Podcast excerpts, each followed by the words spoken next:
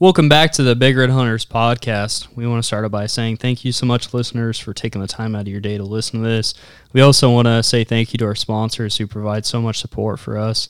If you manage to kill that dream whitetail buck or maybe that bull sprig, check out Whitetail Class- Classics Taxidermy, owned by Jody Schultz out of Louisville, Nebraska. Basically, can put together whatever you can dream up. So check them out at whitetailclassicstaxidermy.com or his Facebook. And if you want to talk to him today or book something, call him at 402 630 0031. Next up is Spores Wet Basement Solutions. Their services include water damage and crack repairs, landscaping, concrete driveways, grading, and more. Their recommendations provide solutions that are a long term and not temporary fix. They do it right the first time. If you want additional information, you can check out spores.com or contact them at 402 476 8588. If you're like me and like to drive your wife nuts every season with a new duck or goose call, right, baby? Yep. Pretty much. Call, uh, check out B Hoover Custom Calls. Brent Hoover out of North Platte, Nebraska is one of the best that comes around. He actually uh, got second at Best of Show at NWTF Nationals. Awesome guy, personal friend of the family. Actually helped my dad harvest his bull elk. He specializes in wood, duck, and goose calls, turkey pots, dog whistles, and shotgun shell teal whistles. Awesome guy. Check him out at bhoovercustomcalls.com. If your vehicle gets disgusting like my husband does during hunting season, check out Dirty Devil Detailing. They do interior and exterior detailing as well as headlight restoration and more. They also are certified in glass parency and take anything from vehicles, boats, jet skis, ATVs, and motorcycles. The devil is truly in the detailing. They're located in Omaha, Nebraska, and if you want additional information, check them out on dirtydevildetailing.com. If you're like me and have taken a few L's here this early season and really- Wow, wow, wow. pretty much. if you're like me and taking some L's and you really want that perfect hunt with the buddies and just get out there and enjoy what's going on, not have to worry about anything, check out the other guys' outfitters. They do an incredible job of uh, dry field duck and goose hunts. You can check out their pile picks on Facebook. And if you're wanting to book a hunt today, call Krager at 308 637 7777. If you're needing some professional photography done, check out My Business Faithful Images. Our mission is to faithfully capture images of God's creation in time that will one day serve as a memory. We do anything from infants, couples, families, seniors, weddings, announcements, and more. Check it out at faithfulimages.org or on Instagram and Facebook. If you're ever sitting there during COVID and thought to yourself, I really need to get on that dream hunt. I don't know what what's going to happen in life, but I need to get in that dream hunt. Check out Chaku Peru. He does hunts in the US, South America, and Europe. If you've seen some of his pics or videos, if you haven't, jump on his Facebook or Instagram. Has some incredible hunts and does some incredible things. Uh, check him out at chakuperu.com for more details. Our last sponsor is Redbeard's Custom Calls. They specialize in acrylic duck and goose calls. Andrew made me one of the a one of a kind marble white and hot pink duck call. It sounds incredible. It looks amazing. If you want more information, check it out on Facebook. All right, guys. Thanks so much. Thanks so much for the support. And let's go ahead and jump in the podcast.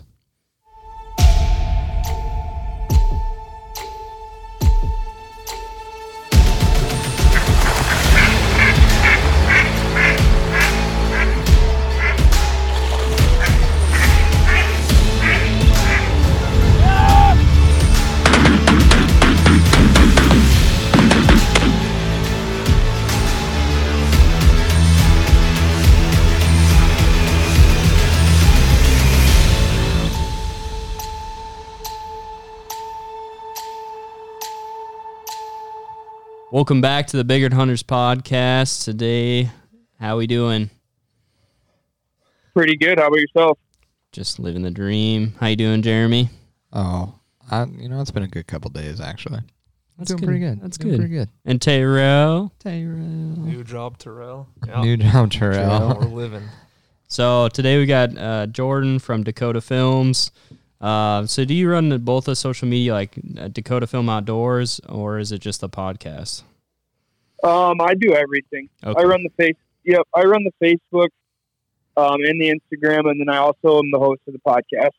Oh man, you got a busy Yep. life then. Yep, yep. And then uh, we do have Tyler, uh, Tyler Klug. He he's kind of he was there when we made. So there was three of us. He, like we made him back in nineteen. Yep. Like the face the, the first Facebook uh, post was back in nineteen, and he was part of it, and so was another kid named Caden. And Caden just got so busy with school and work that he's just like, "Hey, I'm I'm just not doing anything, so like I'm out." And I said, "Okay, sounds good." And then Tyler, he he has his own business. He does tree tree work. He cuts trees down where we live, so he's busy for most of the time.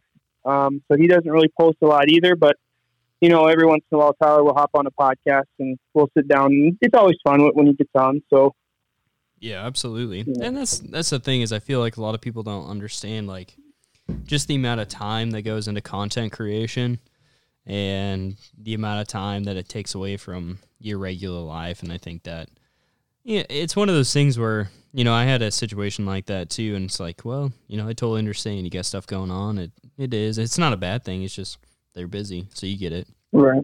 But Well, and that's that's totally true too. And and I mean, you take the aspect in like I have two I have two girls, um, and and and one on the way. I don't know the gender yet, but you know, um, it, it you say that, and it, it's it's always you know whether you're making the video um, before you make the video, it's it's weeks before it. The video, whether you're making a post, whether you're doing a podcast, whether you're trying to get a hold of someone. I mean, you're thinking weeks in advance that to try to figure something out. So I mean, yeah, I, I totally understand when you when you say that.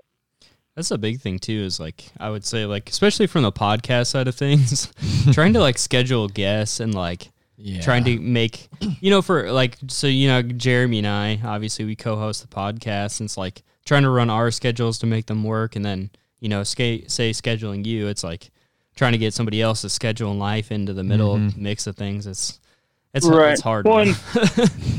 Well, and the one thing too is like when I first started doing it. So we we released our first episode back in twenty. Um, we had a really we- we've taken them down. I, I, say- I say we, but it's it's me. Um, I've taken them down since then because the the white noise in the background was terrible. Uh, quality was good, but you know, I just I didn't want to hurt anybody's ears, so be responsible for hurting someone's ears. Yeah. So, um, but yeah, that that was one of the biggest downfalls I had is when someone would cancel on me, like I'd be butthurt, and it would make me like not want to do a podcast anymore. yeah. And so like that's one of the things that I had to like really get used to, and now it doesn't bother me. Um, you know, I, I got enough people lined up and ready to do a podcast that if one guy if one guy can't make it, and I, and I don't say can't, I shouldn't say like cancel it because everybody's busy. You know, it makes them sound like they deliberately did it, and they they don't. yeah. Um, but yeah, it's it's difficult to to get everything aligned.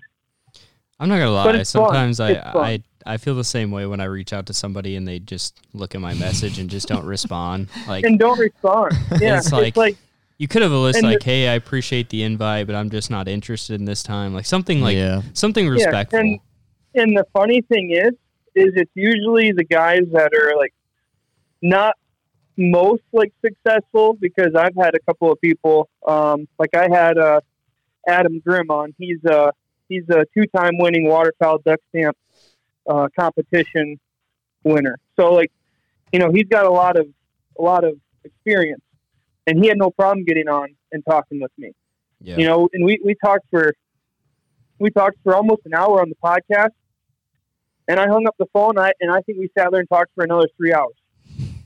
Like it was it was a fun conversation. Um, and then you get guys that are not not not super successful like that, but they're doing better, you know, than you are. Like not saying you personally, but better than you know, you know, the person saying this, you know, Yeah. me personally, you know, better than me um, and then they don't reply. You know, it's Yeah. like I don't know, but I'm not. You know, It I just- don't hate mean, anybody. And It just It's depends business, on the so- people too, Yeah. yeah, because I, I find that there's some people that just it doesn't matter how big or how little they just either don't respond or they don't have any interest, which is fine. But it's one of those things to communicate about. But Yeah. I mean, I know like you do a lot of the work in getting people on here, but I've kind of I kind of got to experience that this week trying to get people on. I Yeah. mean, I was mes- messaging one guy that I think we'll have on here in the next couple weeks, luckily. But I I know he's been on a lot of podcasts, so I just worded it like I know you're on a lot of these, so if it's not something you're interested in, feel free to let me know. Yeah. But uh, it can be. I can see why it would be tough messaging somebody and then them just not saying anything. Yeah. But Yeah, and you would think that you know you'd get used to it with all the women that don't you know leave you on read and stuff. But I swear it, it hurts. It hurts worse than that. It, it really does. It does. I mean, it's one of those things like I I'm, I'm not trying to say any like tooting horns, but like I have a, a a big you know Instagram following. It's like I reached out to an account that like had a third of my following just because I like their product, and I mhm. I messaged them and I said, "Hey, I like your product. These are the reasons I like your product. I like your company. You know, would you be interested in coming on and doing a podcast?" And just like no answer. And it's like, okay, well, that's the other thing too. Is like, as a someone who, yeah, I, it, I'm a person that's just not bringing somebody on just to. I mean, I I am to talk to them, but like, I genuinely and a lot of times like I. I I invest in the the people that I normally bring on. Like I either stay in contact with them, I like their product, you know, I try to in some ways like try to help them out or like market it. Like that guy's product, I probably would have bought some of his stuff and like I would have invested in to help market that pro, you know, his stuff just because I have a personal relationship with him. But at that point, Right. he doesn't answer. It's like, well, I guess I'll just go find somebody else then. you know, and it's and that's the other thing too. I'm not even as a podcast owner, like I'm really I'm not looking for money or discounts. Like I just generally want a relationship with someone, you know. I think that's how you got Look, it. Just, Sorry, go ahead. no, no, you're good. Go ahead.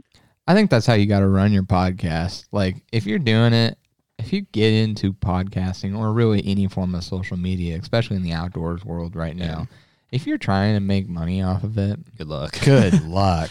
you just gotta you gotta run with it. You gotta have fun with it. And if you're not enjoying it, I just don't recommend even doing it.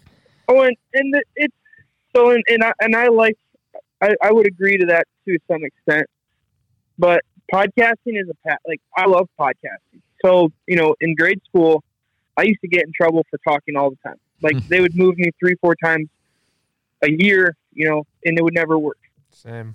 Um, so, so, and then, and then, you know, I, I got to an age, you know, 18, 19, and 20. Um, I started moving houses. I started to explore the country. I started to realize that there's a lot more to life than my little hometown of 15,000 people. Um, then I, then I wanted to learn. I started to learn and wanted, you know, wanted to learn everything. So with podcasting, um, I can do that. I can talk and I can learn and so it it I agree to some extent that yes, it, it should be a a passion and and a hobby, but at some point, you know, you you got to take that leap of faith, you know, and and dive into it because there could be money there, and there is money there. I mean, you Yeah. whether whether it's not from the podcasting, so you have an Instagram following, like you could you could easily market yourself to where you could be making money off merch.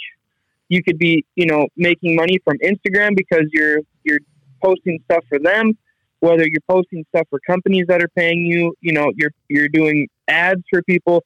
You know, there's a lot of ways to make a, a revenue off of podcasting. But let's let's say you start podcasting and you know you're sitting there and the idea is like my genius idea to make a million dollars to start a podcast. Okay, no, that then I agree with you. That that's not going to work. But as, as we started our podcast, you know, we started out as passion. Outdoors is outdoors is something that we love and and something that we like. It, it's family. Hunting is is family. It's a tradition to us, and that's why we do it. Yeah. Um, and so at, at that point, you know, we're in it for a different reason. We're not in it for the money. So at that point, it is acceptable to take that leap of faith and at least try to make some some revenue out of it. Because man, that, who, who would who would not want to do that? You know, Yeah, for me, everybody would it just travel and Yeah, I was gonna say. I think the thing that you're probably pointing towards that is a big thing for me is why I started Bigger Hunters, and especially when I started this podcast and the relationship side of things. Like, yeah, I just want, I just like talking to people, and the other part of it is is like finding relationships with people to go hunting with them. Like, you know, obviously we talked about you coming down to snow goose hunt, and we're talking about going up South Dakota, but like it's just one of those things. They sit down and talk to you, and you know we end up going to, to out to South Dakota and hunting with you. That that's that's a big thing for me. Right. Oh, I Well, and, agree. and it's. Oh, go ahead. Oh, I just saying I agree. I mean, the relationships you grow with people is fantastic. I mean, actually, Right. I mean, we we talked about this many times on the podcast. Just social media in general. Like, I mean, I know me and Hunter would never be friends if if it wasn't wasn't for social media. And some of the people I've met through him never would have met. Uh, we've had on this podcast. You know, I won't lie. If Andrew from last week ever like tries to get us to go down to Louisiana, I've never in my life wanted to go down there, but after talking to him, I'd go down there. Yeah. Hundred percent. That would be awesome. Yeah, we we uh I, I took um Levi. I don't know if you guys know Levi Gerke. He's got the Goose Gossip uh, podcast here in, in South Dakota too. Um and and we went to Mississippi. Man, it was probably our freshman year of high school. It was a birthday gift for my stepdad. Uh, and so my so the way it happened, my stepdad owns two hunting lodges, uh, pheasant hunting lodges, just about an hour from my hometown. Um, and so they uh, they they they traded hunts. So they, they basically came down from Mississippi to hunt pheasants, and and we went down there to hunt ducks. And um, yeah, if you ever get the chance to go down south and hunt waterfowl or do any sort of hunting down there, don't pass it up. And it was fun. Um, just a little, just a little, just a little story. Uh, they had what was called a gadwall hole. They had about 400 acres of flooded timber, and in this hole, they'd been hunting for 15 years, and they'd shot one mallard in this hole. In 15 years, they shot one mallard. Every other duck they pulled out of that hole is gadwall, and they have pictures of every. They have they had pictures on the wall of every. Um, in 15 years, every flock of ducks that they had shot out of that was gadwall. Hmm. So don't pass it up ever. Um, I've never been to Louisiana, but I can. I would say that it's probably about the same, except for alligators. Well, I think they got alligators in Mississippi. That's what I don't said. Andrew They're- said there was some. I was say, it's usually getting- early season. Yeah. Yeah. I mean, I've been hearing reports of alligators in early season being in Arkansas at this point. Really? Yep, All right. South Arkansas, but Hmm. they're moving north. So tell us about these pheasant lodges. Yeah, yeah. We You got should've- we got there, and I'm like, hmm. You pheasant. should have seen Hunter's. So like. I I'm a like I would say first and foremost I'm a waterfowl hunter. Second I would say I'm upland Certainly. hunter, and then third like maybe big game. But like, so tell us about these pheasant lod- lodges. Um, we uh, we we well, I shouldn't say we. Uh, I used to. So I used to work full time. Uh, when we moved houses, it was I was a senior in high school. Graduated, started moving houses with my stepdad, and uh, during the summer we'd move houses, and then during the winter, the three months from because you because we own a preserve. It's a well, he owns a preserve. I don't know why I keep saying we, but he owns a preserve. Um, it's basically you can start hunting early September and you can go basically to March hunting pheasants, which we don't. That's just what we're allowed to do. And we usually go from uh, October to or about the fourth weekend in September, the last weekend in September to about early December is when we is, is about the span that they go. Um, I used to work out there full time it's it's a it's a hell of a show. We every every year we farm it so that we have pheasants. Uh, since we're a preserve, it's it's state regulated that we put birds out, um, but we do that in the springtime. So we do put hens in, roosters out. Uh, but it's again, it's the law of the Game, Fish and Parks here because we're a preserve. Because we get those extra months to hunt, and we're taking them out of a, a certain time of their life because in those times they're either laying or just laid or getting ready to, and there's not food source, so you're going to be, you know, wiping out quite a bit of them. So you got to replenish what you what you shoot, and so it's every two to one. Uh, so during the spring we do that. That's that's a it's a pretty fun and wild time. Um, but by the but by the time you know by the by the time you get to the hunting season, it they're they're most I shouldn't say most birds on our property are wild birds, um, but there are a few released ones just because of that of that regulation that we have. Um, but by the t- I mean you you you come hunting out there and and I you know tell me a fake one between a fake one and a real one and and I couldn't even tell and I'm around them you know all the time. So Yeah. Hmm.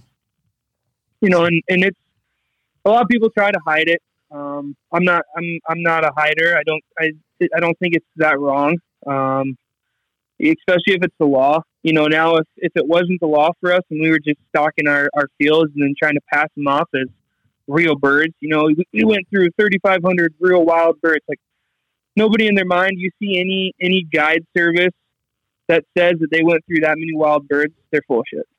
Yeah. Yeah. One hundred ten percent, and I and, and I will I will argue. I, I've been in the production. Um, my mom and my stepdad met when I was eight years old, so I'm I'm 24 now. So I've been in in the hunting biz, the the guide service business. I, I haven't guided for that long. I've been guiding full. I, I guided full time for four years, and I've been doing it part time for about three now. So, um, I've been around it, and I and I'll argue with anybody. If you can show me real statistics that you shot 3,500 real wild birds in any state, I'll give you a thousand dollars because that's that's that's unreal.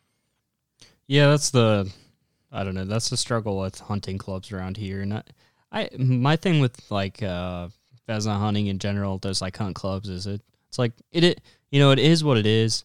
I think the thing that I struggle with that I, I like about certain clubs is like there's a natural habitat and natural like population of birds there to hunt. I'm just not huge on the like putting them in a crate and then just like shaking them up and putting them like Mhm. 50 yards out where you're gonna hunt them. I'm just not Right. or Yeah, and there's- the European hunts. I'm it's fine, You know, but I'm not a fan. There's a lot of places too where they'll uh, they'll just have one like strip of corn, like four or five rows of, stri- of corn, Yeah. and you literally pay for your three birds, and you walk into that strip of corn, and your three buds, your three birds flush. If you shoot all three of them, good for you. You shot all three of them. Let's say you shoot two, well, and you miss the third one, well, you you're still paying for three birds Yeah. because that's your hunt, and that's that's not how we run it. Our, I mean, we have we have buses. Um, I can send you guys pictures. We have we have uh, 5,200 acres of land. Um, well, my my stepdad does. It, it, it actually it's about 4,600, um, and it's farmed specifically for bird hunting. Every every field, um, every year is a different field. Sometimes we have the same in that in in there.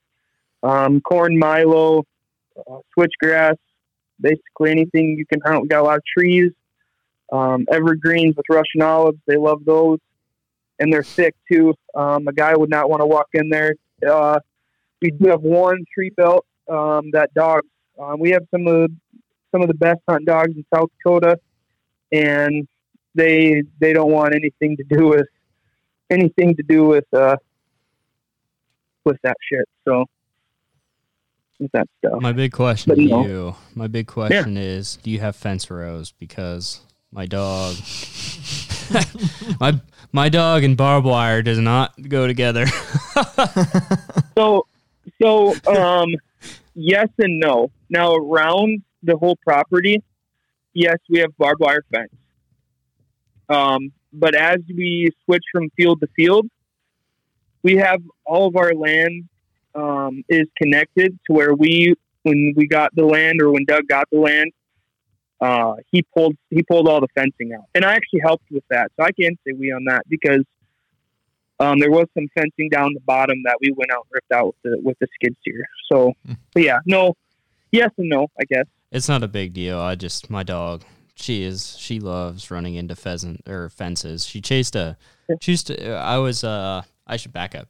I was at a hunt club taking. So I, I have work clients, and a part of my job is once in a while I take some customers out to build relationships and that kind of stuff. Well, we they wanted to go pheasant hunting, so my dog had pointed this hen out and went flushed it, and I just totally whiffed, and she just kept chasing it and just ran right into the fence. And it after uh, a good old butt ripping by my wife. Love you, honey. After a butt ripping from my wife, got her all stitched up, and she's okay now. But it's yeah. And was and that's is that the same dog with because didn't she swallow a or a corn stalk? Because I, I, listened to your podcast. Um, There's a whole about, list of things with Nala. about about dog insurance. Yeah. So let's walk the the times that she's been hurt is she. I mean, as a puppy, she swallowed a huge bone that we had to get out. She punctured the top of her head or top of her mouth up to her eyeball. That was a, a stake from a snow goose decoy. Uh, Okay. Let's see. She ran into a this, this this is just this year. She tr- she ran into uh, a tree or a piece of tree that had been eaten off by a beaver, and it basically like I don't know like Stabbed sta- her. stabbed her. Uh, she ran into a fence. What else she do? She's got her. Um, I can't think of what it's called. I don't either. But yeah, she she's been to the vet like umpteen amount of times. She is a very yeah, she she likes hurting herself. Let's just say that. She likes hurting herself. And Yeah, the I'm pro- the problem for her is like she her drive when she sees like a live bird is like 10 and so it doesn't matter what's standing between her and that bird like she's going to get to it kind of deal. Right. So, it's a it's a blessing and a curse. and and I uh I so I've I don't know if you've ever read the book um How to Train Your Retriever by gosh, I can't think of his name now. Um shoot. But uh in that book he says that one of the best traits that you can look for in a, in a Labrador and in a dog is the ability to be du- be stubborn, but also want to please the owner. And so I, I have an eight month old puppy, and I don't know if you see this in your dog, but I sure do see it in Zeus. And after I read this book, I definitely started to pick up on these things. Um, he, he basically says that your dog can do something wrong, you discipline it, and then 30 seconds later, it's right by your feet, ready to rock and roll again. It's, it's wanting to play fetch, even though, you know, even though it just got caught in the garbage and you, you, you know, you spanked it, you spanked it, and he knows that you know Zeus knows that he did what was he knows what he did was wrong. But then I turn around and then boom, it's like he forgot about it. Hey dad, let's go play fetch. Play. Hey dad, what are we gonna do now? You know, Yeah. so I don't know if you see that in your dog, but but I definitely see it in Zeus, and it's it's just kind of cool. I don't know if you read, read ever read that book, um, but I'll send you a link to it too when we get done with this, and, and have you check it out because even if you're going to train your retriever or not, um, ever, it's it's definitely a good read for for someone.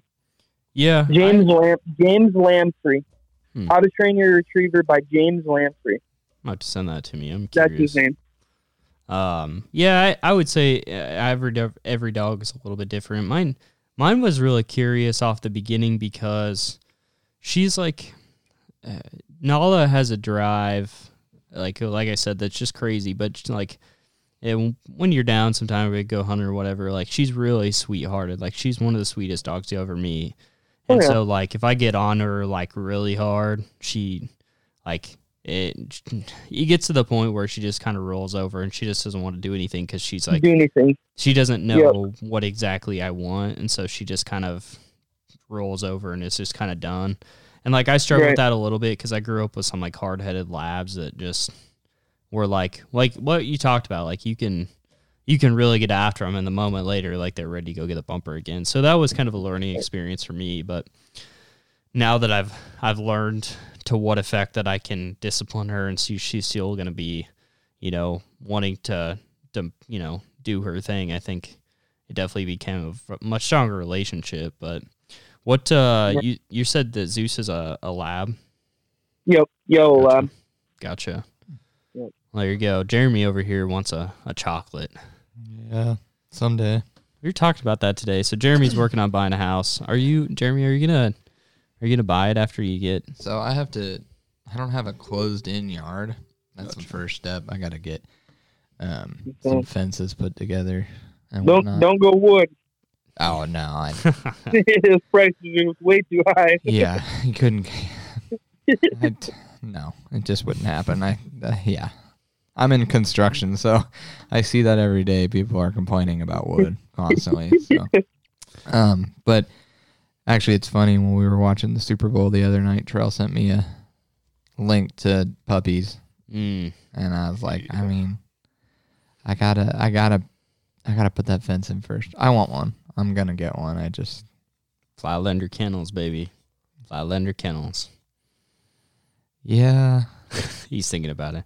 But uh, back to back to you a little bit. You said that you're you're friends with Levi Gorecki.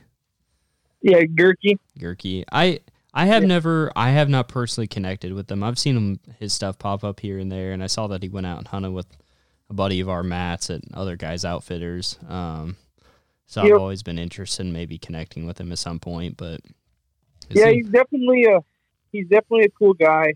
Uh, he came on the DFO podcast, and then uh, about a week and a half later, two weeks later, he messaged me and he's like, "Hey, man, like, I don't want to step on anybody's toes. Uh, do you care if I start my own podcast? Like, that was fun." And I was like, "No, go, like, why would I ever, you know, why would I ever care if, if someone else did it?" and he went hard at it, and he's he's killing it now. Um, he just got a sponsorship with uh, Molt Gear, um, like Molt Calls, uh, Okay. and then he also picked up a sponsorship with uh, Dakota Decoys too.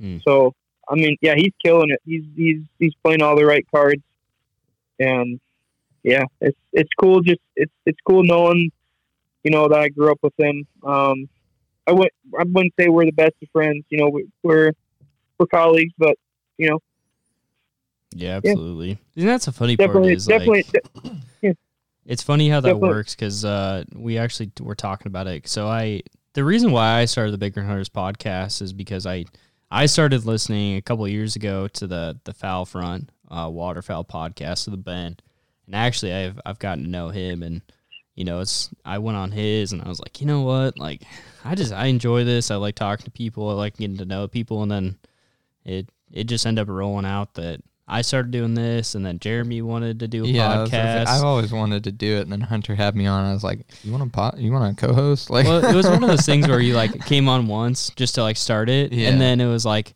oh, like Shay, my wife and I were kind of. She, I knew that she was like kind of gonna be a co-host, but then I knew, like, I just kind of knew that I was gonna need somebody else to do like Yeah. hunting related, and it just it works out. Like it, it's funny how that stuff works out, but oh well. But uh, Yeah. let's uh let's let's change gears. I'm curious because like I love South Dakota pheasant hunting. But what? Tell me about what uh, South Dakota waterfowl's like. So, um, it's actually a good a good topic. So, waterfowl hunting in South Dakota is is different. Uh, it's I so I'm I also write on Substack. I do I've I've I've published five articles now on on Substack. Uh, and one of them was hunting in the Badlands. And there's there's a lot, a lot of crazy. And this is archery, um, but it's it's going to tie into the waterfowl. Um, hunting in, in the Badlands, archery hunting in the Badlands is a whole different scenario. Uh, I've never hunted in the Black Hills, but I've done the Total Archery Challenge out there, and it's a it's an absolute amazing course and it's crazy terrain.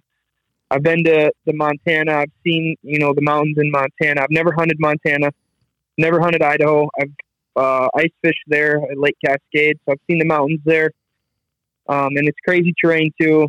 And and all those places are beautiful, but hunting in the Badlands, I've archery hunted in the Badlands. That has a different a different category. That deserves its own category, and I think that's the way um, South Dakota hunting is. And and I, I hate tying North Dakota into it too, because I hate when people get North Dakota and South Dakota mixed up, or they combine them. Like, oh, you're from the Dakotas. It's like, no, I'm from South Dakota. There's South Dakota and there's North Dakota. Um, but that's a you know that's a different time for that's a different story. Um, but it it you you have you have like Mississippi hunting, like oh you have flooded timber hunting. Uh, you have like South Dakota hunting for waterfowl. Now, where our lot, where the, where the lodge is placed, um, it's actually in the about the most, almost the most southern region of the Prairie Potholes. Um, it's a it's bordered on Wall Lake in South Dakota, and Wall Lake is actually a, a refuge. It's a national bird refuge, so you can't hunt on it at all. There's, I, I believe, and I and, and I don't know for sure, but there was there was one piece of public ground way out in the middle of the water, but you couldn't get to it because the it was completely surrounded by private land, and there was not a one person there that would let you go out there. Um, there's deer that are almost 180, 190 inch classes that sit out there. Um, I mean, there's there's waterfowl. I can send you videos. We've probably seen almost 500,000 to, and I don't want to say a million because a million probably is a large number, but I bet we I bet we see on a good year probably 500,000 ducks, um, and probably 300,000 to 400,000 geese um, come through there on a good year. It's it's not a very deep lake, so on a on a dry year or a dry summer, it dries up. About three years ago, it was dry, and we didn't have one duck uh, fly through that lake. Now, uh, I do have a, another spot that I like to hunt up there, and I'll and, and if you guys ever come up, we'll definitely go there because it's a it's a it's a home to me there, and I know it like the back of my hand. But it's uh it's completely public. I've hunted it for almost eight years now, consecutively. Almost every time I can go out, if I'm not going out with friends to a different spot, this is the spot I'm going to. And I've seen one other person hunt it in eight years. I've seen one other person hunt there, and waterfowl hunt waterfowl. People uh, deer hunt and people pheasant hunt it quite often, but only one other person waterfowl hunts there. Um, and so that produces quite a lot of ducks too. I've probably seen the most there, twenty thousand. Um, but yeah, you, you get to where we're at, and it's mostly field hunting. You get north, you know, up closer to the North Dakota border, you're going to be hunting water. They have a lot of field hunting up there too, and that's what I really like about um, about South Dakota is you want to go like let's say um, you want to go hunt water in the morning and you want to go hunt a field at night. You're you're able to do that, and uh, there's not a lot of places like you get down south and like where like Mississippi, Louisiana, you know, down in that area, they don't do a lot of field hunting, and and when they do, it's it's a little bit different. You know, you're in a you're in a there, there's nothing better than watching a stack of mallards come in in the cornfield and and knowing that they're coming for you. I, I don't know. And and I've I, I guess I don't know. I've hunted Mississippi, so I'm kind of comparing it to that.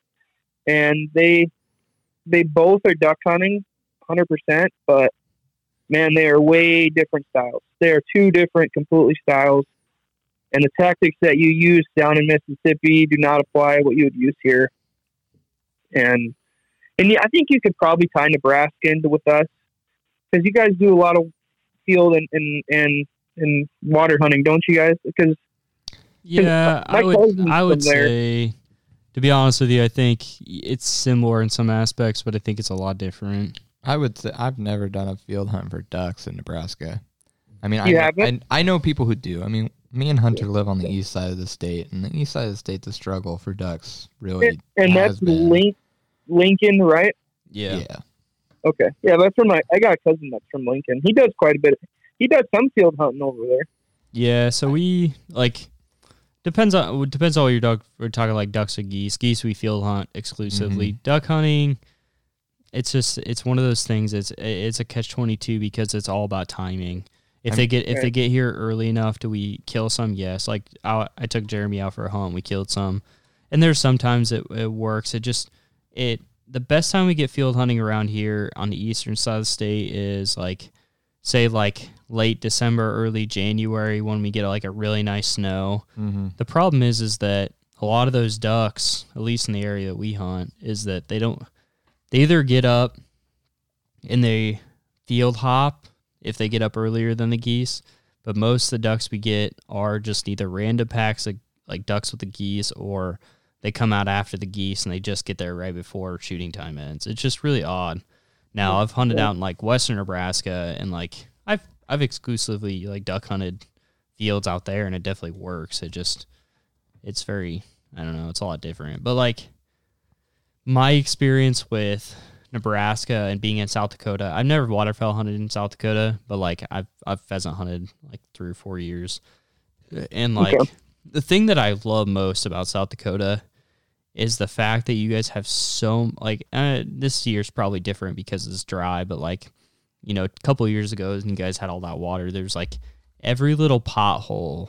There was like a little pond, and it was just And that. I love that. And and and and I agree to some aspect, and you're not. And I'm I'm going to use the term out of stater. Um, don't mean any disrespect from it. Oh, you're hey, I, Um, I, I yeah, I get you. but uh, another another out of stater. I was, I was talking to another out of stater uh, on a I think on a podcast. I think it was one of my podcasts or, um, yeah, I don't remember. I guess, but we, we were talking and he said the same thing. You know, I I he and he'd been duck hunting here. You know, we went duck hunting. There was tons of water. It was awesome. There's ducks everywhere. You know, hallelujah. And and 100 percent, I agree. But at, at one point in that year, there was so much sheet water that that's all the ducks would do. They, if you were hunting water, that's you know they you would shoot a flock, and they would go completely to a different area. Yeah. And so I I think at, at some point you got too much water, Yep. but at, at, at, on the same spectrum, you can have too less, you know, too not enough water. Yeah. And that's that's So, kind of what we you dealt know- with this year. Well, we've been dealing with it for the last couple of years, and even that year, a few years back, where it was super, super wet, because we got hit by that too. Just like I probably wouldn't say quite as bad as South Dakota, but down here, at least on the east side of the state, our wa- our marshes and our water sources are so spread out, and like every farmer has created just drains to specific areas that we don't have just that like constant sheet water anymore or around Right. here in my opinion we get that just super full marshes Yeah. from everything draining in it and so that So 28 2018 was that the wet year yeah i mean we had a fan- fantastic year because honestly there was a lot of water but the water's so spread out that the birds just sat and when they found an area with water they sat there and they didn't it's not like they could just go find more water easily right. i don't know if that makes sense. Well, sense here a couple here here's a couple of things. I read an uh, there was a fact that came up in Nebraska Game of Parks, and they said the like the public area that we hunt is called the basin, and of that they call it the playa, which is basically the water. Is that they've irrigated so much out of that playa that only ten percent of the actual pl- the playa even exists anymore, mm-hmm. and so it like old guys like 30 40 years ago used to talk about in order to get marshes out there they needed boats because it was that deep. Well even on a you know on a wet year there's a couple marshes that you might get in deep spots but like you really don't get that that much. So like on a wet year down here is kind of like a medium a medium you know uh, water year for you guys Mhm. Right. Right. so How how far are you guys from York? I don't mean to change subjects, but how far are you guys from York, Nebraska? Uh, so like interstate forty five minutes to actually get where you need to go to get to like waterfowl marsh is probably hour hour and a half. yeah Okay. So like Because yeah, we used and we used to haul houses through there. Um, and so that's why I was just kind of curious. I'm, I'm aware of that area, and uh, I've been to Lincoln a few times. My my cousin, uh,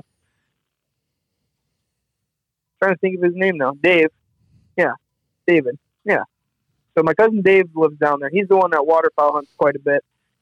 Um, and then my my other cousin. So David's my second cousin. Josh, he's my first cousin. He's my he's my dad. He's my dad's brother's kid.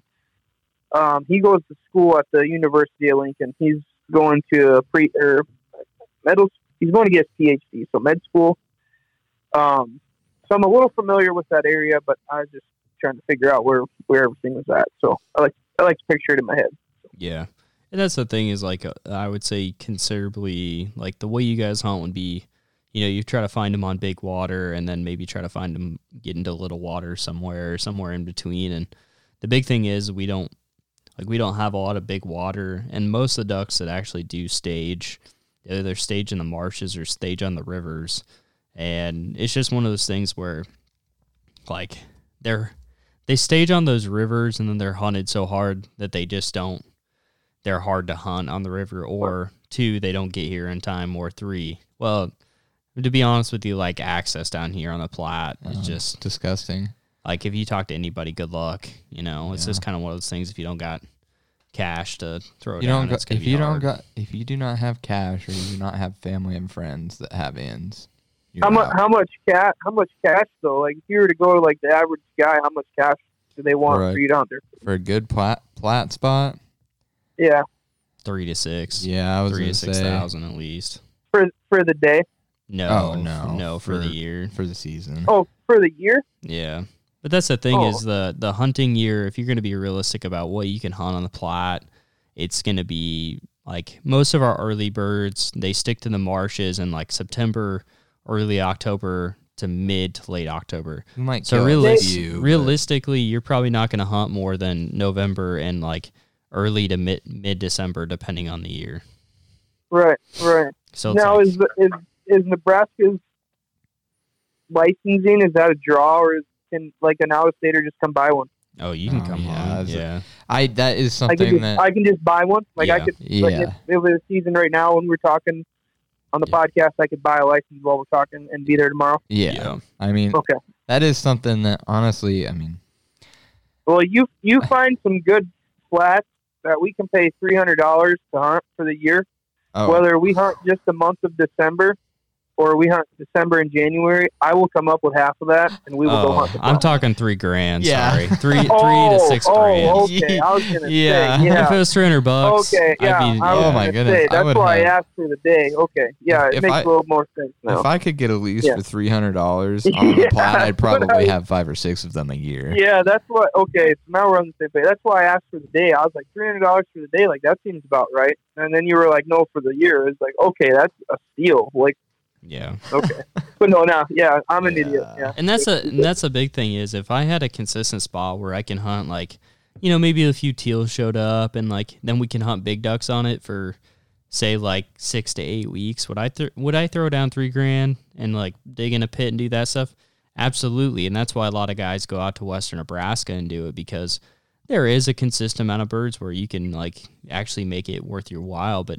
Eastern Nebraska is so hit or miss And- depending on the year that it's just not worth it. You're hitting it on the head. If I was going to do something like that, I would go to Western Nebraska. I mean, I really would, and not Yeah. to just blow out all Same. those guys out there, but like we've been struggling on the east side the last couple years, and like, uh, I So, do you guys follow Delta Waterfowl and uh, Ducks Unlimited? I'm sure you guys do. uh I got to. So, they've done a lot of research about the the flyways. Have you guys ever looked into that? Yeah, and it hurts they- my soul every time I see them skip. Yeah. So they Eastern they're Nebraska. saying, and I and I don't and I don't and and I don't remember if it's going to the east or going to the west. So But I think thi- it's shifting. oh, go ahead. But I, I can't. Remember, I think it's shifting to the east do you or uh, shifting to the west. do you follow an account called Osborne Labs? I don't. You should check them out sometime. Me and Hunter both follow that account, and they Okay. they do a lot of banding and they do transmitters on ducks um, down in Arkansas. And I mean, most of their ducks end up in Canada. So it's they put out a picture in October. Yeah. No, maybe it was November because all the early birds were already gone. Um, they put out a picture, and all their transmitted ducks came Right down th- from right Canada, right through central North Dakota, started to shift east and South Dakota, hit the Iowa Nebraska line into Iowa east, and continued south. I mean, they literally like it's crazy What- the amount of birds that they hit the Missouri, and then they just the Missouri. Yeah, no, yeah. Missouri, they're gone. And Well, here's the thing: is like Nebraska. yeah, I've always said this about Nebraska. It is it's feast or famine. Like Mhm. Either you have a great year because you have a lot of water, birds like like we said, usually they're pretty compact because there's so little like water sources that when we do have water, they're usually compacted on those water sources. So like you have a lot of good hunts.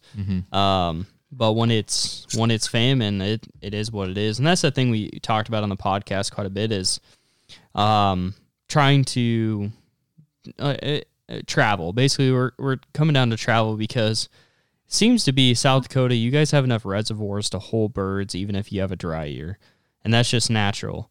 Now, when they come and they hit Iowa or Nebraska, it always is a hit or miss depending on if Iowa has water or if Nebraska has water or if Kansas has water. So it's really like a tracking of water sources. And the big thing about Iowa is they always have pretty consistent water in western Iowa because they have a lot of like small interstate like pothole lakes that are like right along that area. And so like if you know we have a dry year, there's usually at least some water along the the Missouri and they just skip ponds and they just keep going south.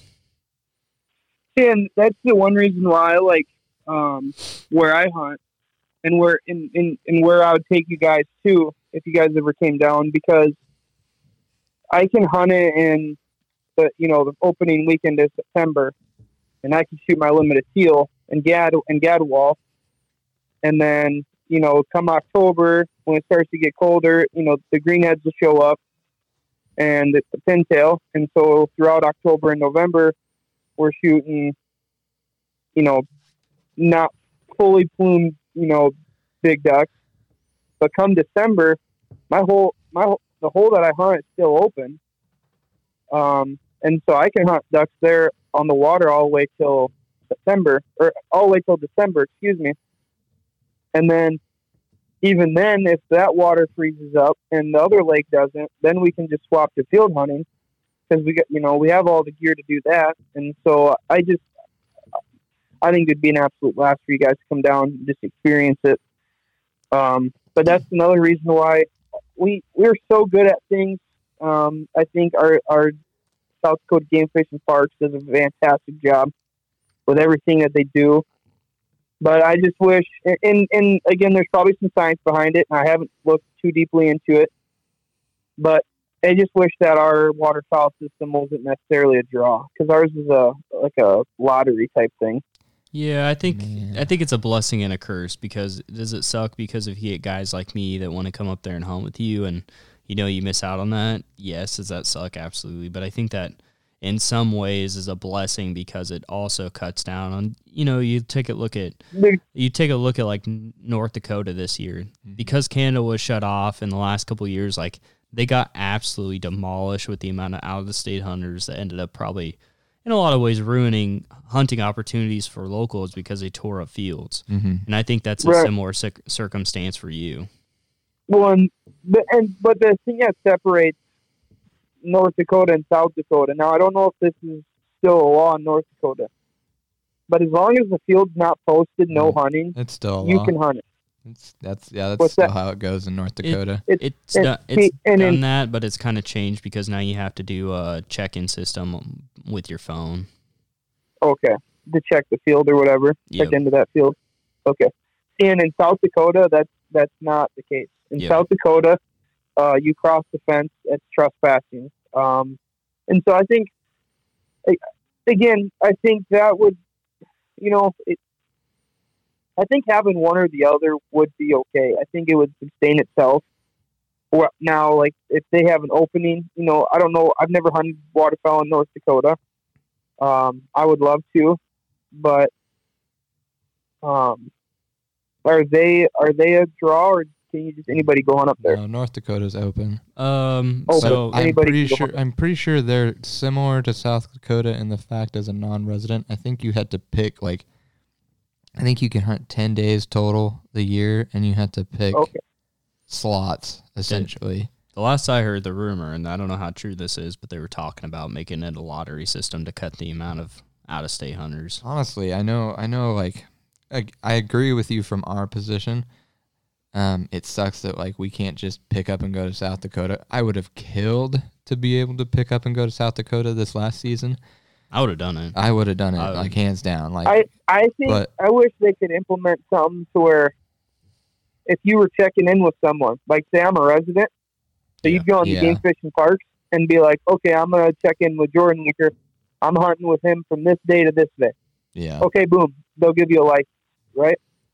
And and they'll, then they'll somehow verify it with me that you guys are coming with me. That's And and I That- yeah. But then I but then you also think I think about it and and then you could have guys that are just plugging names you know.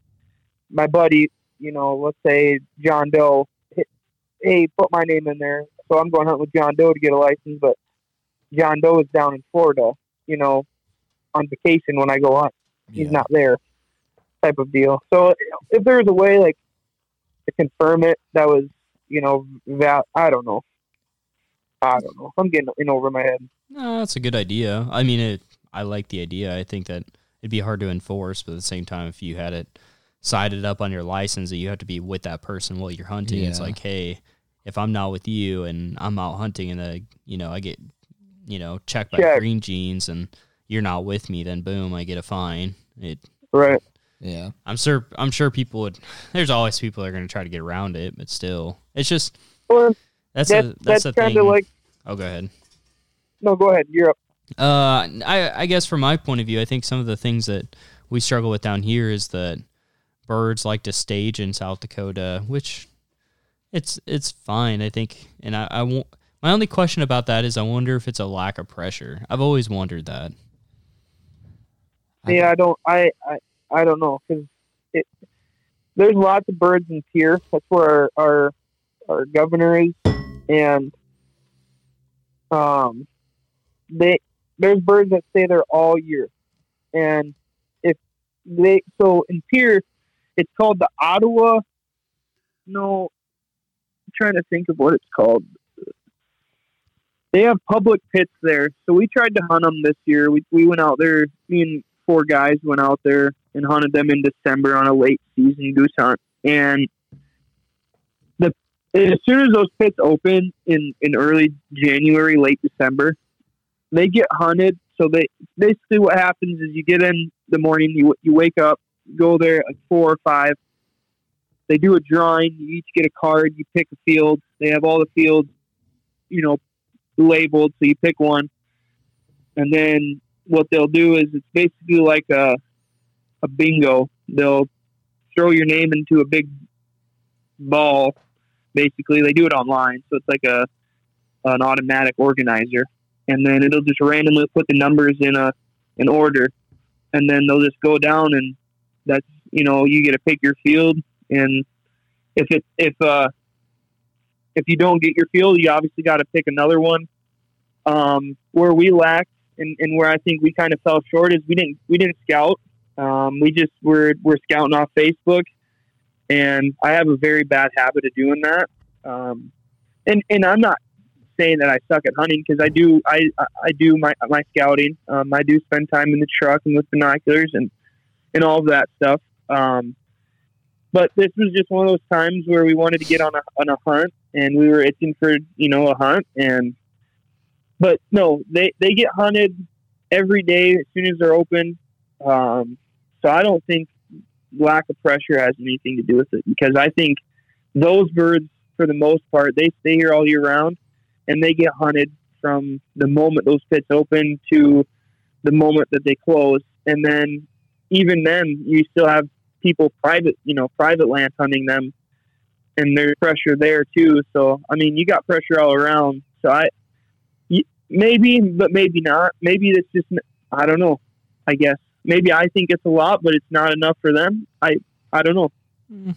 I see where you're coming from. We got an area out here that's got a refuge in western Nebraska that there's, I don't know, ridiculous amount of birds that stage into it and stay mm-hmm. there, and they do get hunted all the time. And I see them.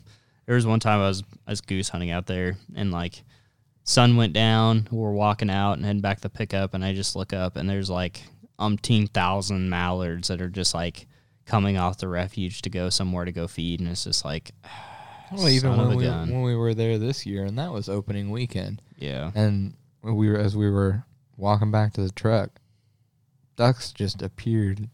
I mean, I saw one of the biggest balls of green winged teal I've ever seen in my life. That was 150 green winged teal on one ball. Yeah. I mean, there were birds everywhere.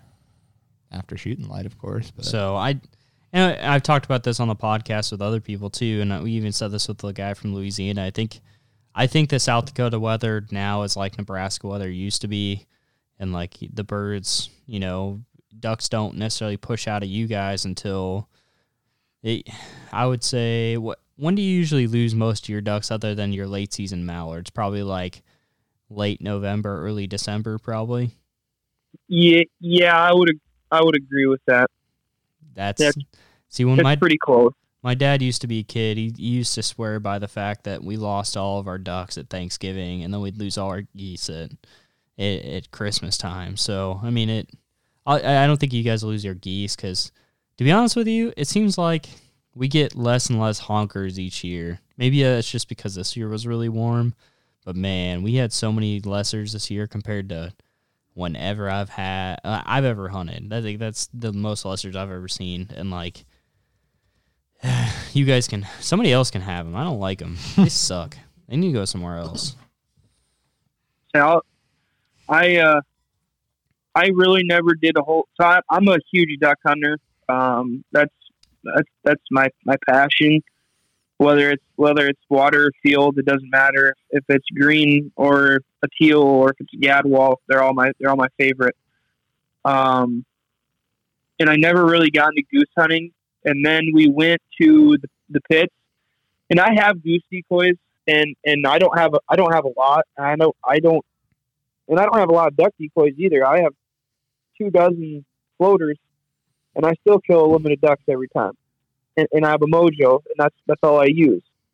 let's be nice. Um, and I'm I'm next uh, next week or it's probably it's going to happen within the next week.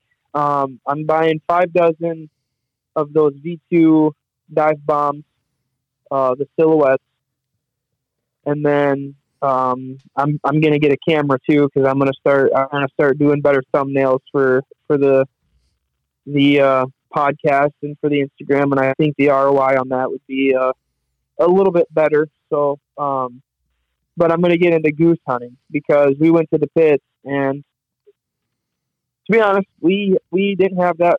We didn't have enough decoys. That's where that's another thing we fell short on. Uh, we had, I have three dozen, two dozen shells, and six Bigfoots that I got from my grandpa when I was seventeen. So like, they they they worked when I was 17 and I killed some I killed some ducks and geese over them, um, but nothing competitive. And so then we went on a hunt with I don't know if you guys know Endless Outdoors, um, Tyrell and uh, yeah Tyrell Tyrell Thompson. Um, Good name. he what's that? Good name. Is that is that you? That's, No, that's my name, but Oh. it's not me. No. Oh, okay, okay. I was gonna say because I, I thought you're okay. Yeah, because you said Tyrell. And, okay. Um, but so yeah, he owns Endless, and we went up by uh just ten. It's it's about an hour and ten minutes from me, and uh man, it was it was a hell of a hunt. We again, it was a late season hunt, and I don't know if you guys know that feeling where you get out there at noon and the birds don't fly until five, and you have about 36 minutes of nonstop shooting, and then everything decides to start working right at the last, you know, the last few flocks. So we did we did good. We ended up killing 18 birds, but you know, during that struggle of not being able, we we killed one goose when we went to the pit, so we didn't come home empty-handed. But I'm I'm a very competitive person, and I hate losing, and I took a L and I want to take a dub. So I'm I'm I'm going to build the spread up, and next year late season, uh, I'm going to work my my butt off this summer at work, put in a bunch of overtime, and we're going to make that spread golden because we're to go hunt those pits. It's it's to be fun, and you you need people say that you need at least ten dozen to hunt them. I don't know. I guess I haven't hunt. This, this is the first year I ever hunted them, so I, I guess I don't know for sure but that's a lot of decoys. I so like you know like our late season late season hunts. It depends on like what you're what you're hunting. If you're trying to just hunt a run a like run a traffic field, like you want as many as possible, like to be honest with you, for Yeah. what we run in traffic fields, we're running about 30 dozen dive bombs and usually like five, probably five dozen full bodies with a couple dozen shells and like mix of other stuff. So like we're running huge spreads. Um, like in that kind of spot and scenario traffic, if you're just going to be hunting them all day and they're going to be flying all day, coming out of the refuge, like five dozen to definitely do it. I mean, it's just one of those things that if you're hunting a big feed that they're used to seeing, it, there's a big difference between hunting like a, a traffic spot like that because they're so broke up in that refuge. Um, whereas if you're hunting things that are coming to feed, like if you're in a, if you're on the X, five dozen will do it, especially Right. like working on your hide. Um, the more the better, I guess. But like if you're hunting like a traffic spot where there's thousands of geese going somewhere to feed, you're gonna need a significant amount. But there again, it, it's like you could definitely pull off singles, doubles, and like small packs, but you're not gonna give like huge, Those- huge flocks. Those are my favorite. Those are my favorite. I love what those Instagram reels you see of them solos, especially greenheads. yeah, Man, then them them greenheads just wings locked, just hovering right in. Oh, there's nothing better. There's That's nothing a- better. and we even talk about it in, like when we're hunting and stuff is that the fact that we don't we like small packs because number one they work better. Number two they usually lock up a lot better. And number three when you get it's I know you know it's about. Geese don't work. it's it's cool and all. Like don't get me wrong it's cool and all to get like a massive flock to like land. But most of the time when you're getting in the late season you're hunting those flocks consistently. And so like you blow up a flock like that you're educating the whole flock. And so it just makes it harder to hunt them you know what i mean Right. so it's a there again it's a it's a double-edged sword it's great but it Yeah. sucks but Hunting for you. yeah Well, That's why it's called hunting and not killing. Yeah. Well, you know, you know, shooting limits of greenheads over two dozen decoys. It's it's a it's a Sounds curse. It's a rough. It's I, Uh. I, I, I do. I, I don't not necessarily greenheads. Um, I've I've shot my my fair share of limited greenheads, but um, that's all I run. Two dozen decoys. Well, when I hunt water, two dozen floaters and my mojo. yeah. Um, and if uh, if my buddy comes, he's got another two dozen. So I mean, they're you know at that point we're hunting four dozen. But if I'm a solo hunt and, and I'll, I'll I don't know it it's it's all preference. If someone were to ask me what you know, hey man, I'm gonna just start out waterfowl hunting. How how should I kill ducks? Two dozen. Go buy the cheapest two dozen flambeau decoys that you can buy at Walmart. Thirty bucks a piece. Buy some weights. Make sure you're hidden. Make sure your calls are good. You'll kill ducks. Yes, sir. You just gotta. The problem is you gotta have ducks, and we don't have ducks. yeah, correct. Correct. Uh, gotta have ducks. But That's uh, sure. I, I was curious, like talking about back to kind of ducks and stuff. Is that I'm curious. What are your lakes like? Are they like around the edges? uh, Is there a lot of like two leaves, like that kind of stuff, or is it more like, um, like trees, or like what's it? What's it the the the vegetation like around the lakes and stuff? So every every lake's a little bit different. Um, you get so like the two lakes that I'm going to use for example are Wall and Spring Lake. Those are just the ones that I hunt consistently. Um, and then I'll point out a, a, few a few other ones that are that are different. Um, but for the most part, it's it's prairie grass up to the end of it, and then it's just cattails, um, and then tall grass. It's just grass that's grown over the water. Um, so basically, if you were to look out at the lake when it's frozen, you'll see basically brome grass all the way up, or switchgrass all the way up to the edge of the water, and then you'll see a big patch of, of grass in the water, and then it'll just be all water from there. Um, and that's for most of the. That's for the two lakes that that I hunt. You get on the bigger lakes, um, it's going to be trees, basically the same thing with grass. Um, but I don't. I, I I I'll be honest. I don't hunt big lakes. I, I try to stay away from them. Um, I'm. I, I, I guess I got my spots that I like to stick to year after year because I've I've developed a pattern and I know I'm successful there. Um, but yeah, it's it's it's it's a variety. They there's it depends on where you're at because what we what we consider a lake could be you know, three miles long. And then you go to the next lake and it's eight miles long. And then you go to the next, you know, lake and it's 24 miles long. It's, you know, you get, you get to the bigger ones and it's, okay, was it a lake or, you know, what would you consider it? You know, and, and so when you, I don't know, it's, it, it depends. Depends on where you're at, um, and where you're hunting. Cause you, there's flooded timber here and, and not a lot of it, but you are hunting a, a piece of water with a bunch of trees on it and Yeah. birds will land in there too. Not very often do you have that, but on a flooded year, um, like the other three years ago when you know when you guys were getting hit with that flood and it wiped out a bunch of a bunch of places, um, we got hit with the same one, and you know there was there was flooded timber all over the place. Um, but at the same time, you know at that point you should be hunting flooded corn because it's way way fun and. But yeah, it just depends on where you're at. Gotcha. No, I was just curious.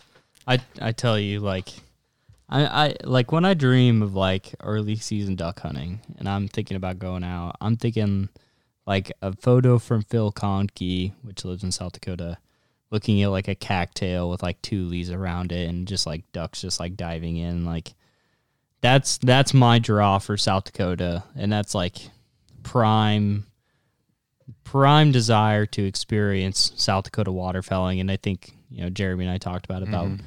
we're we're like we're all gonna apply as a group, and hopefully like we get it. if not, I'm gonna Get cry. But either way, like that's that's like prime prime experience. I think for South Dakota when I think about South Dakota waterfowl. Well, and then you you take this into consideration too, because there's another lake that we hunted this year, and and we were very we hunted it we hunted on opening weekend. We didn't kill a duck on it, but there was ducks everywhere. We were just in the wrong spot. Um, the next weekend we went out, we got ourselves in the right spot, and we limited. Well, we were we were three off from the limit.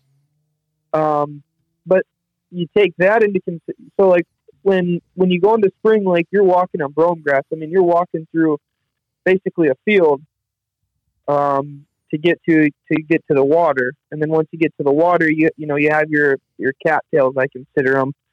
Um, I don't really know what they're not cattails because they don't have the cat the cats on the end of them, or the, the, tail at the end of them. Um, but at the other lake that we hunted, you had to walk through like tall, tall grass. Um, and the water was up to your waist. You're walking through this grass. I mean, it's it's way over your head, and you have that. That's all on the edge of your, and that's so much fun walking through there and, and hunting that too. So, um, yeah, it's a it's an experience. Wherever I, I just and I think you know if, if you just you know Nebraska is probably the same thing. Um, especially as you being a resident there, you have so many experiences there because you've been there for so long. Um, that you're able to pick those things out. Where I've been in South Dakota for so long, like I have different little spots that I'd show you guys where we would kill ducks. You guys would never expect we'd kill ducks there, and you know, like a little creek that's four feet wide. Like if you laid across it, we if you laid across it, you'd be a bridge, and you could just kill honkers and mallards through there. Um, I've always wanted to kill honkers on small water. Like I've always seen that, and I'm like, huh? But it like say it'd be cool. I have a I have a spot. I have access to a spot. Um, anytime I want to go out there, I just got to call the guy. I've never hunted it. Um, his son has hunted it a couple of times, and they've absolutely just smacked geese, late greenheads. Um, they it's basically a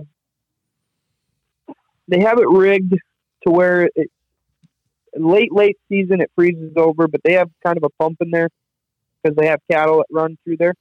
So in late season, they'll they'll pump it so it stays open, and it's it's not really a I shouldn't say pump. It's not like you're pumping water, but it's like a trickle, like a like a an old paddle steamboat type thing, you know, that just kind of goes up and down, like it just spins in the water, just make sure that the water keeps rotating. yep.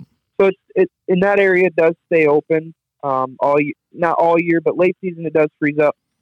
But yeah, I've never hunted out there. I've had multiple opportunities and I've never taken them because I'm an idiot. But Um, that's another spot I can show you guys too. I don't know. I love it's. I love hunting South Dakota. Yeah, I love hunting other places. I that's that's why I want to go that way. Because I, you know, being up there, like there was several times when we were hunting pheasants, so we did a mix of. So we actually, surprisingly, we hunted pretty close to where you're at. Um, so I, I, you, well, so you might know him actually, I, maybe or maybe not. So I hunted with Seth. He he runs Splat Attack, that paintball place out in Bridgewater or Salem area. Yep, that's where my that's where my fiance is from. Is Bridgewater. Well, you might you probably know him though. So Seth, Seth um, he runs um, guided hunts out of there, and a buddy of mine knew him, and we kind of went up there for a buddy hunt. And I've taken clients up there for a couple years, but um, no, it's just incredible that we'd go pheasant hunting. We'd walk around these ponds, and here comes this like flock of mallards out of the pond, and I'm like, it took everything in my soul to not just pop a green head out of there, and I'm like, ethical hunter, ethical, hunter, Ethical hunter, ethical hunter. I will not break the law. I will not and break there was the one time there was like we're over by his lodge and we're just walking around and uh, here comes like just flock after flock of mallards out of the small pond and they just kept getting closer every time they get up and I'm like yeah it, Sam, that's that's exactly how I feel every morning. Um, so I I used to sell cars. Um, I moved houses for four years. Doug sold the business. He started moving houses. I started working for um, Tyler. That's actually how me and Tyler met. Um, I started working for him, and then I quit there. Started working for the car business at a dealership here in town. Uh, and then the car market took a shit, and so I I left there. And God, where was I going with this? Shoot, I forgot where I was going. seeing mallards on ponds on the way to work Yeah, I forgot where I was going. that's all right Shoot. but Oh yeah, okay. Now, now I know. Okay, yep, I remember now. Okay, so um, when I left the car business, I took another job here in town.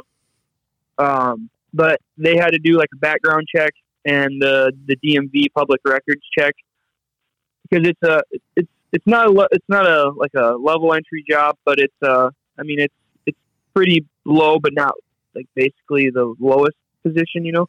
yeah. So that took probably about two weeks to get done, and then I actually got one of my wisdom teeth pulled.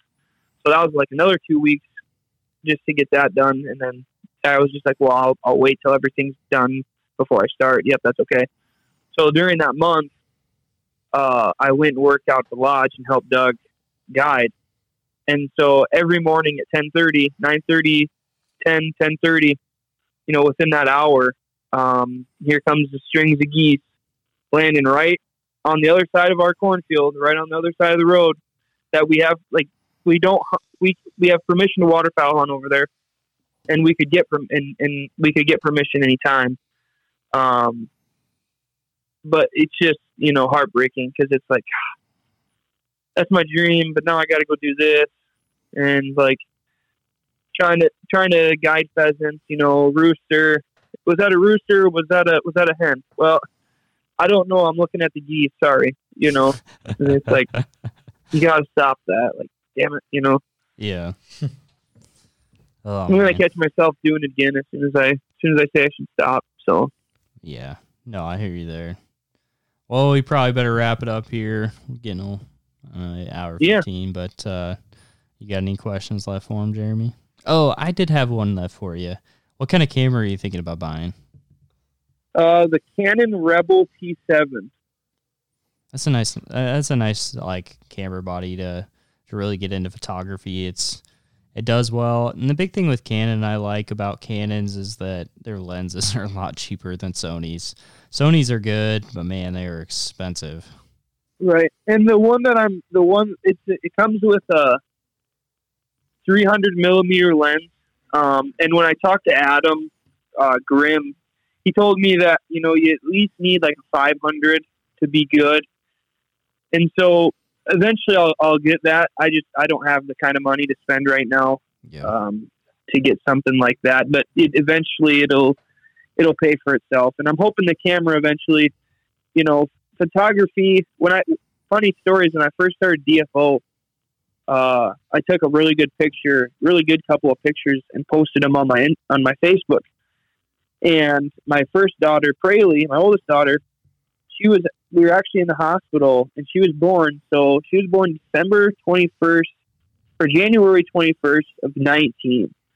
Um, so it would probably been like the twenty second, twenty third, twenty fourth. I don't remember exactly what day it was, but I got a call from some lady, and I answered it. I was like, "Hello," and she's like, "Hi, yeah, is this is this Dakota Film Outdoors?" And I said, "Yeah, it is." And she goes, "Okay, uh, cool. Uh, I was just wondering if I could get uh, like a quote on some pictures." And I said, "Oh yeah, like what pictures were you looking at? You know, it, I, I I didn't really expect someone to want to buy my iPhone pictures, but but uh, you know, yeah, let me know and I'll, I'll see if I can print one off." And she goes, "Oh, those were with an iPhone?" And I said, "Yeah." And she goes, "Oh." She goes, "No, I was seeing if you could do my wedding pictures."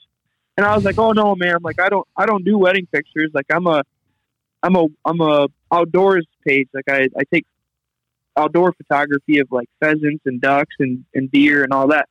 And she goes, "Oh, I'm sorry, my bad, my bad.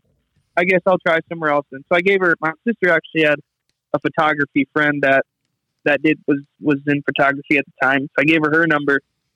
Um, I don't know if they ever connected or not, but that was uh, one of the funniest things that has ever happened since, since starting DFO. See, that's the funny. Um, that's the funny part is speaking to that a little bit. That's how actually my wife got into, and I I help her out with that. But like, I bought a camera to do wildlife and you know hunting photography and that stuff. She started taking photos of family, and then ended up like now she does a lot of weddings. I think I think we're up to twelve this year, but I gotta help with a few of them. But that's just it's crazy how you know taking that and being able to monetize it, especially on the the wedding side of things, is is it it's awesome. But Right. Right. Well, and I and I, I I probably wouldn't get into the wedding side of it, but you know, um, I got a buddy that does a lot of like car photography, so that'd be something I'd probably get into, do like a car shoot, um, and, and other things like that. But I would I would wedding is a I'm I'm planning a wedding right now with my fiance. We're getting married in September of 22, so it's it's a stressful stressful task and I, I could never imagine being a photographer having to deal with and I give I give your wife props because I could not deal with having to edit those pictures and have a bride consistently waiting for those pictures, you know. yeah, Like those are like pictures that you have to be really good with because those are pictures that she's going to remember for her entire life. Like those pictures are going to make or break her wedding, yeah, you know. yeah. It's, And so that's it's definitely one of those things that I like. She does really well with because she's very organized, like dealing with the the the the bride in the broom, and so like I mostly just show up and do photos. so it's perfect for me because I enjoy the actual just the photo experience and like taking photos and like we both have different natural uh, parts to us that we like doing the photography stuff, but like it it really works out for us. But there again, it is it is pretty stressful. I think the biggest part of it is is when uh, it happens almost in every wedding. I mean, and I'm not gonna say all of them, but like in most weddings, they get like the bride and groom get behind for whatever reason, or somebody doesn't show up, or a family member doesn't show up on time, and so like it pushes the back the wedding, and so therefore it it puts every time, like almost every wedding, it, it puts the pressure on the photographer to get their all the photos that the couple want done in a in a less time pre, like time frame than you would like or hope. And so then it kind of Right. puts the pressure on you and it's like you know if there's a shot between a bride and her dad that you don't get like that's that's a no no and so like you really gotta make sure that that's able to happen and you know or com- communicating with the bride and groom on that kind of stuff so right, right. but But no, yeah, I'm I'm I'm super excited. It's going to be, I, and I think you know, the investment for the podcast and and just being able to put post pictures on Instagram and Facebook, I think is going to be the best. So that's kind of why. And I've always been into photography, so I thought it's no better time to do it now. I I want to eventually not work for someone and work for myself. So I'm just trying to figure out different opportunities to you know explore. So I don't know. There you go. We'll see. Jeremy, you have any more questions? I don't think it. I don't think I do. Tyrell. Uh, nope. No, no, nothing for me, man. Well, I, It's uh, just good to listen. yeah. Well, it's a So, it's yeah. okay, Tyrell. We'll, No, we'll get you a podcast after this. We got a good one. So If uh, if you guys want to uh, keep up with my camera buying and my decoy buying, uh, you guys can follow at DFO Podcast on Instagram or Dakota Film Outdoors on Facebook. So perfect. Right I'm actually. I think I follow you Yeah. already on uh, on Instagram, and then I think so too. Yeah.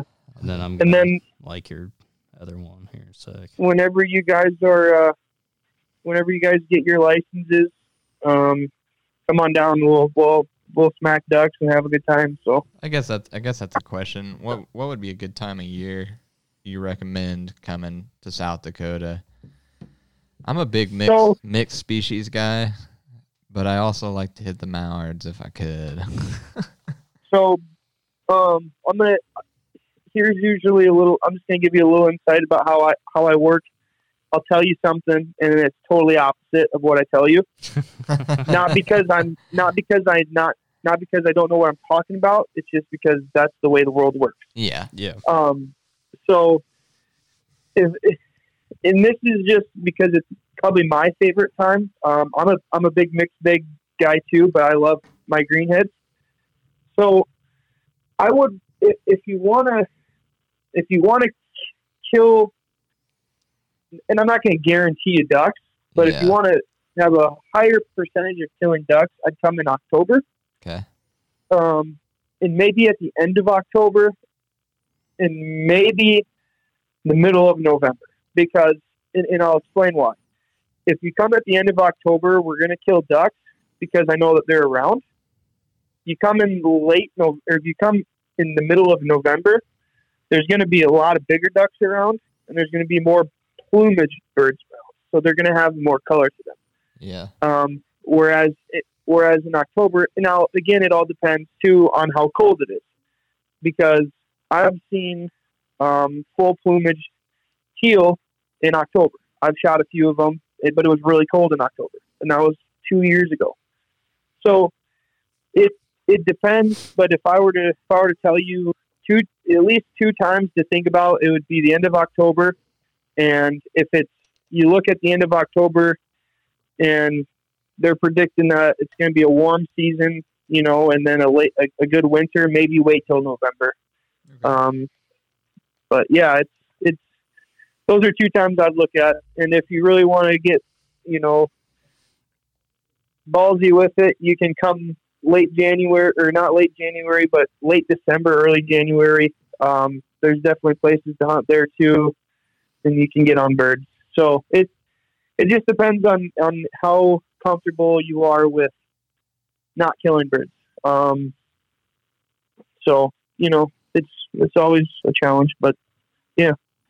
No, I hear you. I think if I was probably gonna go, I'd probably end up going in like first or second week of November because usually a little bit cooler then. Like you guys usually get into like uh, the 20, 30s in the night and then 50s and during the day or 50s and 60s. Because I like if I were gonna come down, which I'd really love to, but I'd end up going waterfowl hunting in the in the mornings and then I'd probably do a lot of pheasant hunting in the afternoons. So that I, I make like for a great day.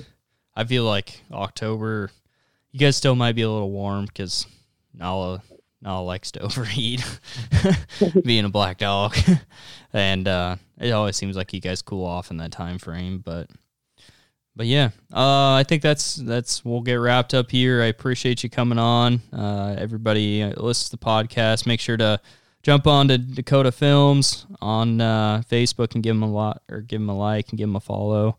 I look forward Sure. to your podcast journey, and of course, we're gonna we'll connect again, and uh, I'm sure you'll Yeah. be on here again. I know we talked about Same. me coming on to yours too, so Yeah, we'll have to figure that out. so So- we'll get it we'll get it worked Yeah. out. But uh, before I get going here, uh, listeners of the Big Red Hunters podcast, make sure to get on our Facebook group for the Big Red Hunters podcast. Uh, find it on Facebook, post every week, and that way we can connect with you guys and figure out what you guys want for the future. Um, and uh, again, appreciate you coming on here, Jordan, and uh, have a good night, everybody. Thank you.